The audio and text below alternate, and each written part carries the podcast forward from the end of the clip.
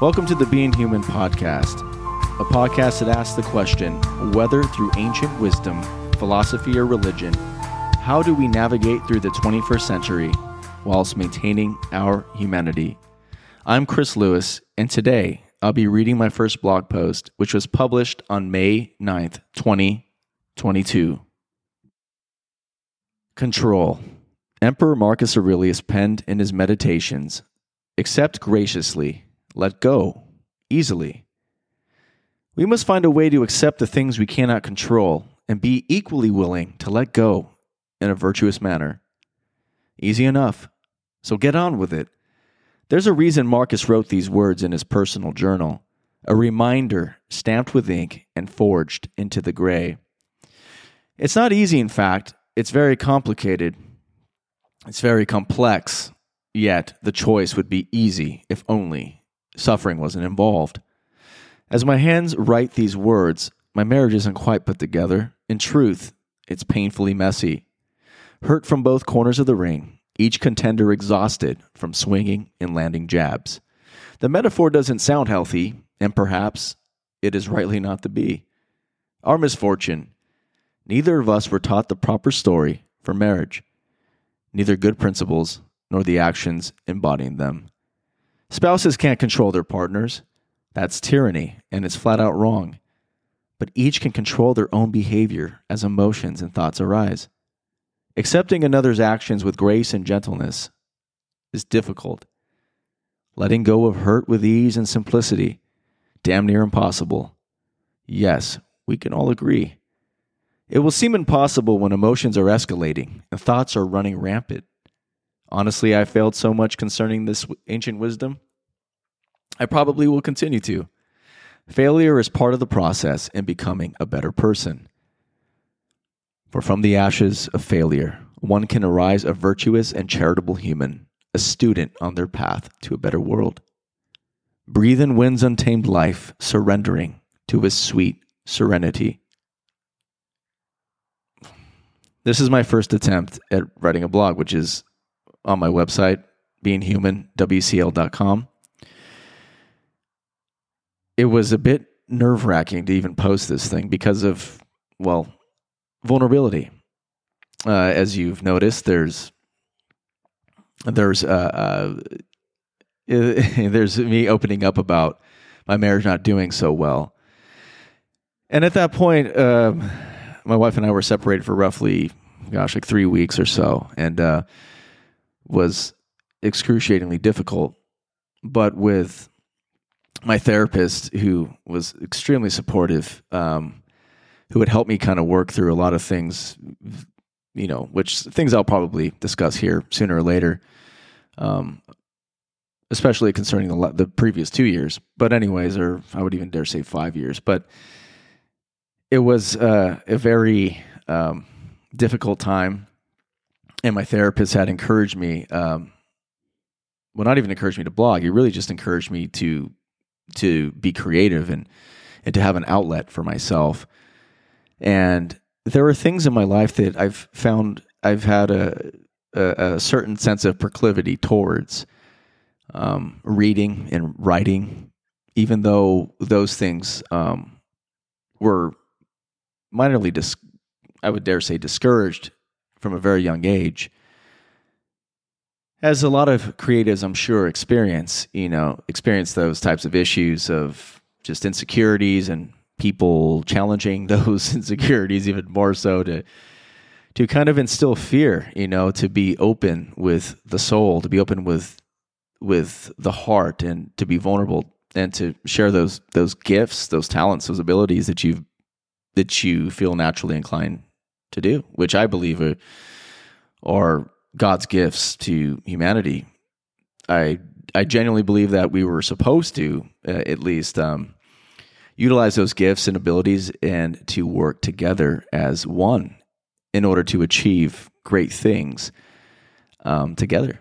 So, all that to say, uh, being my first blog, completely nervous, n- racked with nerves, and scared and fearful. But I realized that if I was going to I was going to have to face those fears inevitably. And like I said, my therapist helped encourage me in that direction and kind of asked me a question. You know, well, you you you love um, conversations, you love talking to people, you love listening to people, you love reading. You're very drawn to theology and philosophy and ancient wisdom, and these are things that you find fascinating. And you love writing and uh, journaling and working out your thoughts and your ideas. Um, and you have a desire to start a blog and to start a podcast, but what's stopping you? And of course, it was myself. It was my fears of opening up my myself to criticism, um, to people who would disagree or or disapprove, and considering the place I was coming from, you know, from the previous, gosh, what four half four and a half years, um, it's understandable that I would be supremely insecure, and so I'm very thankful um, I'm for therapy. I'm a, a big time advocate for people who who I, I, think everyone, honestly, most people should probably be in therapy just to kind of, even if you're doing well, just to kind of work through um, some things. Anyways, so um, yeah, I ended up purchasing a domain, beinghumanwcl.com. I set it all up through Squarespace. I'm not at all uh, sponsored. This is my first podcast, so I, am not at all sponsored. But I, honestly, the as someone who isn't exactly um, tech savvy and um, someone who doesn't really understand a lot about computers at all, I, got, I think I bought my first laptop. This was my first. This is my first laptop that I bought. Maybe, gosh, like a couple months ago. You know, when I started, not even a couple, like when I started the blog. That's when I bought it. Um, anyways, so yeah, it was an easy setup. I you know was able to be creative in that aspect of you know selecting a, a you know a template, but also kind of selecting colors and kind of making it my own and kind of setting up the structure of the whole thing and which was very exciting, very fun. And then I had to write something. So um, at the time, I was reading Meditations by Marcus Aurelius, which is a book that I highly recommend to honestly anybody. Um, it's a very different perspective considering uh, the Greco-Roman world, where they, you know, they had the imperial cult where they worshipped the gods and Caesar, and but what was interesting about Marcus was that he he was a he was a Stoic, right? He believed in um, the philosophy of Stoicism. So the Stoics hold to the divine logos, or logos, depending on how you desire to pronounce it. People pronounce it each way. It doesn't really matter. But he believed in the divine uh, logos, which was reason, and which basically determined nature and how things functioned in reality. And and so he believed that the expression of the gods, plural, were were all aspects, or rather attributes of the logos, the divine reason and nature of all reality. So, anyways, it's a good book. It's a great read, but uh, you know, it, it's it's um it's very challenging. Like I would say, like that would be my only but to the issue is that it's a challenging book. It'll make you rethink a lot of the things that you that you think are right, and you're like, wow, like yeah. I mean, he put it in a way that was way more poetic and way more uh, palatable and understandable. So it's a book. There's and it's pretty cool because they have a lot of different uh, translations, um, newer contemporary translations, which are very helpful. Um, I mean, we live in an age where you can just look up on Amazon Marcus Aurelius uh, meditations, and um, it's a it's a journal which was never really meant to be read publicly uh, or Don't know who did it, but they found it written in Greek, which was interesting because Latin would have been his primary language. But hey, there you go. So we have it in our hands now. It's a wonderful book to read, and that's what inspired me to write this um, this post um, called "Control," which had to do with acceptance and uh, letting go, which is very hard for us human beings. And I speak for myself personally. It's it's very difficult to kind of just accept the the external situations, to accept the external. Uh, sorry, excuse me.